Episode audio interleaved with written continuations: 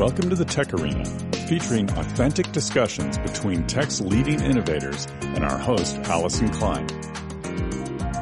Now, let's step into the arena.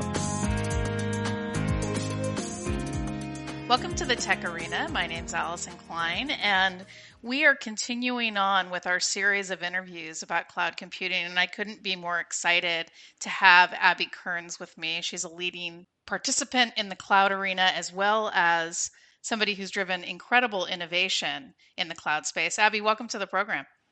Thank you so much for having me on this fine Tuesday morning. Abby, tell me a little bit about your background and what the cloud industry has meant in terms of your career trajectory. Well, it's meant a lot since I've spent probably close the better part of the last 10 years focused on the cloud and thinking about the cloud and really the role cloud is going to play in the future of infrastructure. And it took a lot longer than I think we all thought, considering we started this conversation back in what 2007, 2008 when AWS was launched, where we thought we would uh, immediately start talking about cloud deployment and easy scalability and high resilience and the ability to burst into the cloud you know, we thought all that would happen immediately, and here we are in 2022, still talking about how those things are going to really be amazing once we figure them out. So I think it's been a it's been a long journey to get here, but I think we're finally here, and it's definitely been a huge impact on the last decade of the way I thought about technology. Years ago, I, I heard a presentation by a guy by the name of Harper Reed, who was um, Obama's CIO for one of his campaigns, and, and he was talking about infrastructure and, and how to manage cloud. And he said, you know, you should be using Puppet, and if you're not, you should be using Puppet. You were most recently the CTO of Puppet, and it comes with a cachet of of being a company that delivered incredible innovation in cloud. Tell me about it and what you were the most proud of delivering during your time there. Yes, I had the unique pleasure of being part of Puppet, the, the company that really kicked off the DevOps movement, you know, 12, 13 years ago. And we started talking about the power of having automation to really manage your infrastructure. And it seemed like a simple thing, but it really was at the time a very time consuming and arduous task. And Puppet came along and really said, you know what, we can fix this, we can solve this, we can make it easier on those individuals that are running these high hyperscale large infrastructure environments and are having to spend a lot of hours really tinkering and scripting and really trying to come up with ways to manage their environments better and, and actually honestly manage more. And i think puppet really had such an impact on you know as you pointed out the way we thought about infrastructure management. In fact it sparked a whole host of follow-on capability, follow on companies that also came into this space. Think Chef, who followed shortly after, but also, you know, SaltStack and, and others who really came along behind that to say, okay, there's something here in this infrastructure as code. Let's see what we can do with it. And we've really seen that also beget a whole host of other products and companies that have come since then. Think HashiCorp, who's really mm-hmm. targeted that infrastructure as code opportunity and the ability to really say, how do we make it easier to spin up environments and create those environments? And I think we're at a point now where everyone really fundamentally agrees we need automation to run environments at scale. We absolutely have this. This isn't a problem you can just throw more people at. We really have to have automation, and we have to do it in a way that that is really thoughtful and aligns with best practices around delivering more application workloads at scale across a broader and broader environment. But what's changed over the last 10 years is that our environments, our portfolios under management have gotten larger and more complex. The number of tools that we need to run these environments is more complex. The stacks that we use to power and develop our applications are growing in complexity and numbers. You know, when I started my career a little over two decades ago, it was very simple. You had a very simple stack and you had you knew what you had in terms of the servers and the configurations. Most people standardize on the LAMP stack we just we we had a lot it was just much more simple times and today the those of you that are running these large environments you have endless options are you running cloud native or are you not if you're running cloud native what flavor of cloud native are you running are you running on kubernetes what type of container are you running are you running some type of service mesh are you how are you thinking about observability how are you thinking about apm which tools are you using for CI CD? And the list goes on and on and on. And so the environments under our purview have gotten more complex. And on top of that, we're, correct, we're creating and running more and more applications. You know, 20 years ago, the number of applications these large environments had were small. You know, a big one was maybe 100, 150 applications. Now when you start to factor in serverless applications, microservices, as well as these larger monolithic applications, a large enterprise may have hundreds of thousands. And so you mm-hmm. start to look at this la- this landscape, and it's way more complex. And, and I say all that largely to say one, the job has gotten harder. If you're running these environments, if you're a platform team, a DevOps team, an SRE team, your job has gotten immensely more complicated. But furthermore, there's no easy straight path. There's no straight answer in terms of what choices do I make and why, and how do I run that. And that's my long meandering way of saying that automation is absolutely required now to run these environments. This isn't something you can apply more people to. And secondarily, you know, how you automate and how you really grow and scale that is absolutely required, but there is a nuance to it because if you automate too much and you automate the wrong things then you have you run the risk of obviously having more complications down the road but if you don't automate enough you run the risk of really having to apply people to it and missing things things going down you know lack of resilience in your applications configuration challenges security breaches compliance breaches like the list goes on and on and so it's a, it's a really fine line you have to walk as you really work your way up to higher and higher levels of automation. I'm glad you said higher and higher levels of automation because there seems to be a continuum of uh, deployment within enterprises on what they've automated, how they've automated, and really where the state of the industry is in terms of being able to uh, deliver tools that are deployable. Where do you think we're going as we look out, you know, the next few years on automation, and what is the right answer if you're going to be delivering tools that serve mainstream enterprise? I think we're only going to see more automation because there's two factors. One, it's hard to run these types of environments that I've just described without automation. This is really, you can't apply enough people to this to really make it work. But secondarily, the automation piece is why all of it works. Um, so, for example, when we talk about writing these highly iterative applications and deploying them into production quickly, that's automation. When we talk about getting fast feedback loops on customers and understanding what customers are doing, customer behavior, how they're using our products, irrespective if it's an internal application or external application, that really requires automation. And at the end of the day, when we talk about running these things at scale, that really requires automation. And so there's automation required at every step of the way. But there's also a piece that we don't often talk about, which is the cultural work that has to happen in an organization for that automation to actually work as part of mm-hmm. your process.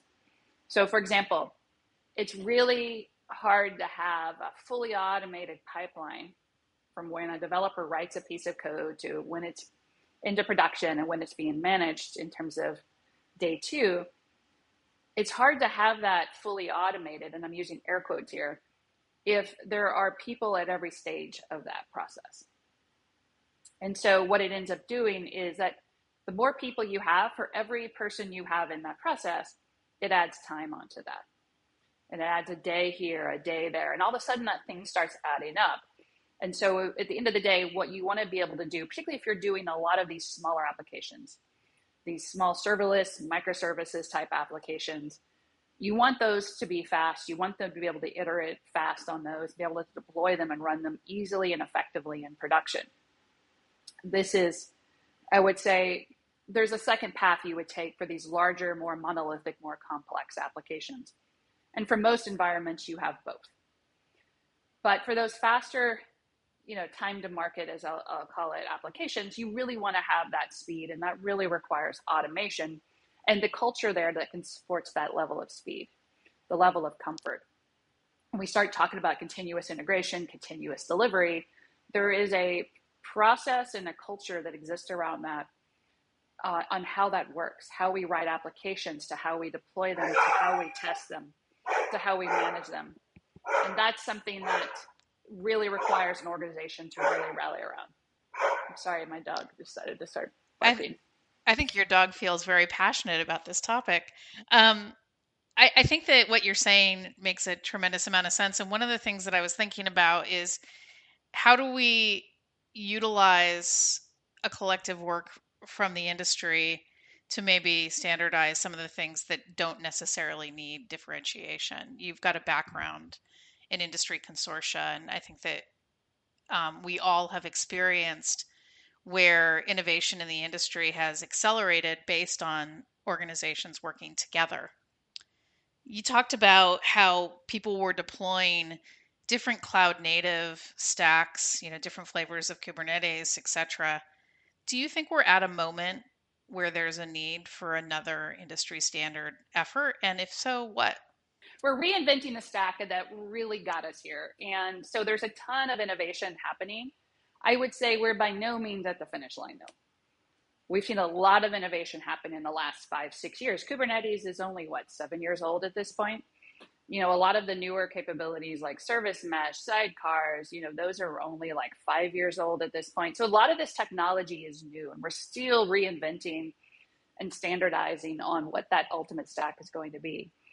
You know, to date, we've obviously standardized on a few key components. Obviously, if we're talking about a cloud native stack, there's container, there's a container orchestrator, there is a way to manage those those workloads. There's a lot of standard approaches, but at the end of the day, it's I still think there's a ton of room for innovation to happen, particularly as we think about how do we manage these things at scale. We've got a lot of abstractions.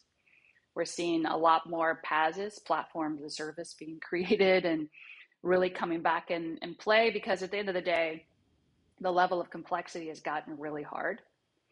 And I think you couple that with the fact that we've got a growing lack of skills um, in technology. So people that understand how to build and run these types of environments. And we're starting to see a lot more tools come into play that make it easier. We're seeing low code, no code come back into the conversation. We're seeing a lot more AI supported efforts now. You know, speaking of automation, but we're seeing a lot more AI support around the development of and running of these capabilities. I'm thinking specifically of like GitHub's Copilot and others. Mm-hmm. So I think we're seeing a lot more innovation happening, but I don't think we're we're quite there yet. Now you spent part of your early career working in integration. And often when I talk to enterprise customers, there is a vast divide between what we in the industry think is absolutely delivered and something that is, you know, let's move on to the next thing and where the enterprise is in terms of adoption. When you talk to customers and you and you talk to folks who are actually manning the operations of these large scale um, compute complexes, what do you think the industry has done that has maybe let them down, and the areas that um, we have cracks and crevices that need to be filled in in this space? Oh, so many. We've, we've made it really hard as a technology company, as an industry. We've made it really, really difficult. Like, you know, I listed out all of these different components. That's really hard. Like, if I am a CTO or VP of engineering right now, I'm like, which do we choose? Which are the right ones? What's the combination here that's going to be great for me? And, you know, I speak to so many people that are like, okay, well, is this going to be great five years from now? And I'm like, I don't know, maybe. I, if I were you, I would build it modular just in case, so I can give yourself some flexibility. You know, I think we have so much room for growth and sustainability, but I think we've also got a lot of room for innovation and clarity. Like what are the right combinations? What's the easiest way to run this? When we're talking about running across multi cloud, which means I'm running across one or more public clouds in a private cloud or a data center, what does that look like? Because today that's really hard to do because everything is so different. Every environment is unique and the tools are different and the people and the skills are different.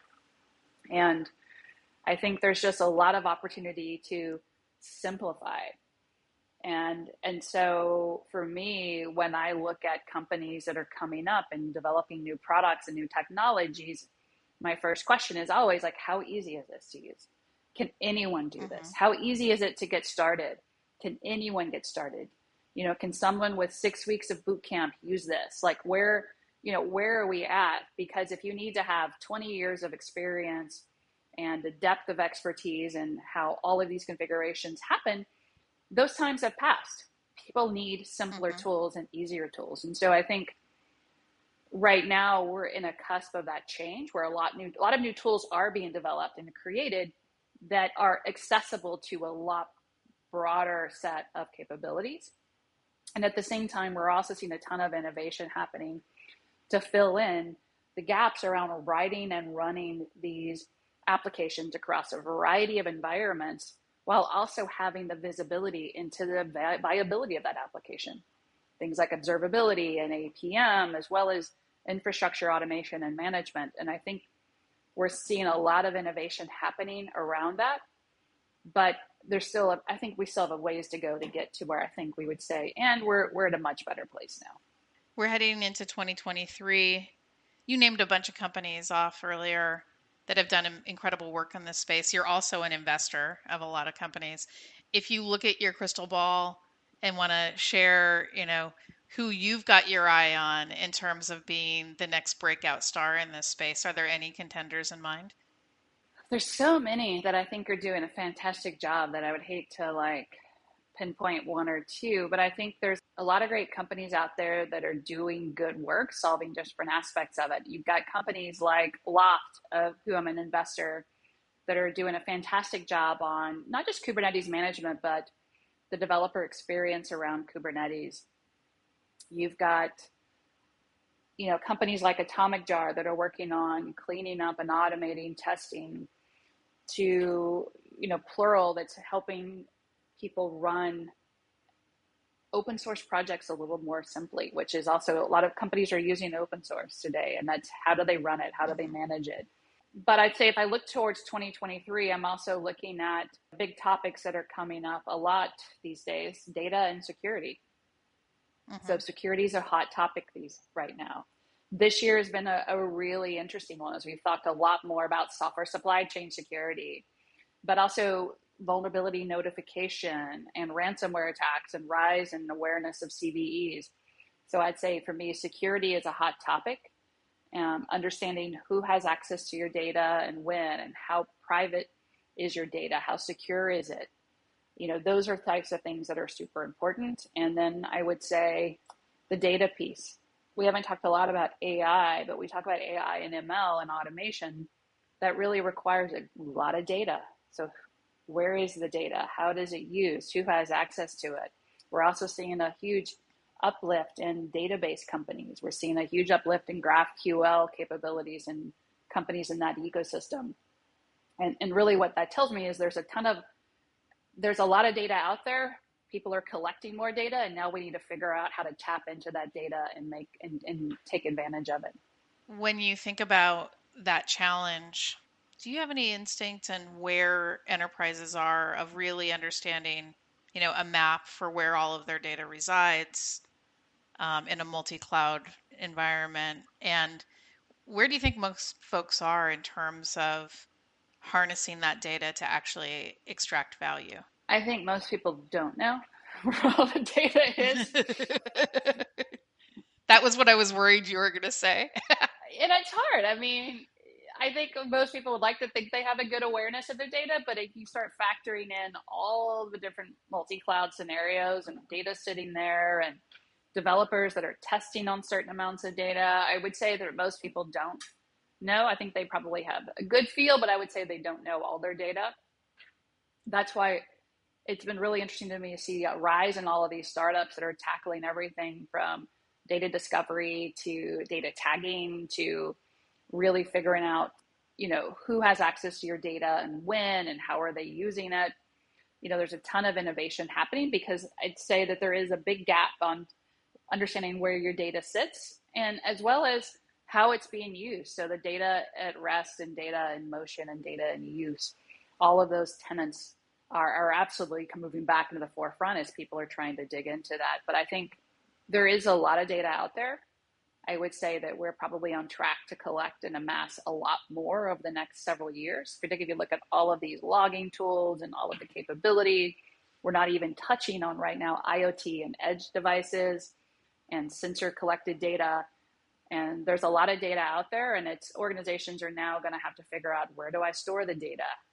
How long do I store it there? How do I take advantage of that data? Do I keep stuff now? Do I keep stuff for the in, for a few years from now when I can go and dig into it? You know, I think a lot of companies are still struggling with that, but there is a lot of data out there, and there's more being captured.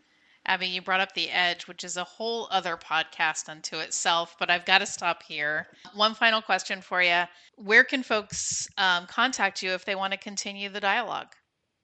I'm uh, available on LinkedIn, Abby Kearns, and I'm also available on Twitter while it's still around at AB415. Thanks for so much for being on the program today. Thank you for having me. Thanks for joining the Tech Arena. Subscribe and engage at our website, thetecharena.net. All content is copyright by the Tech Arena.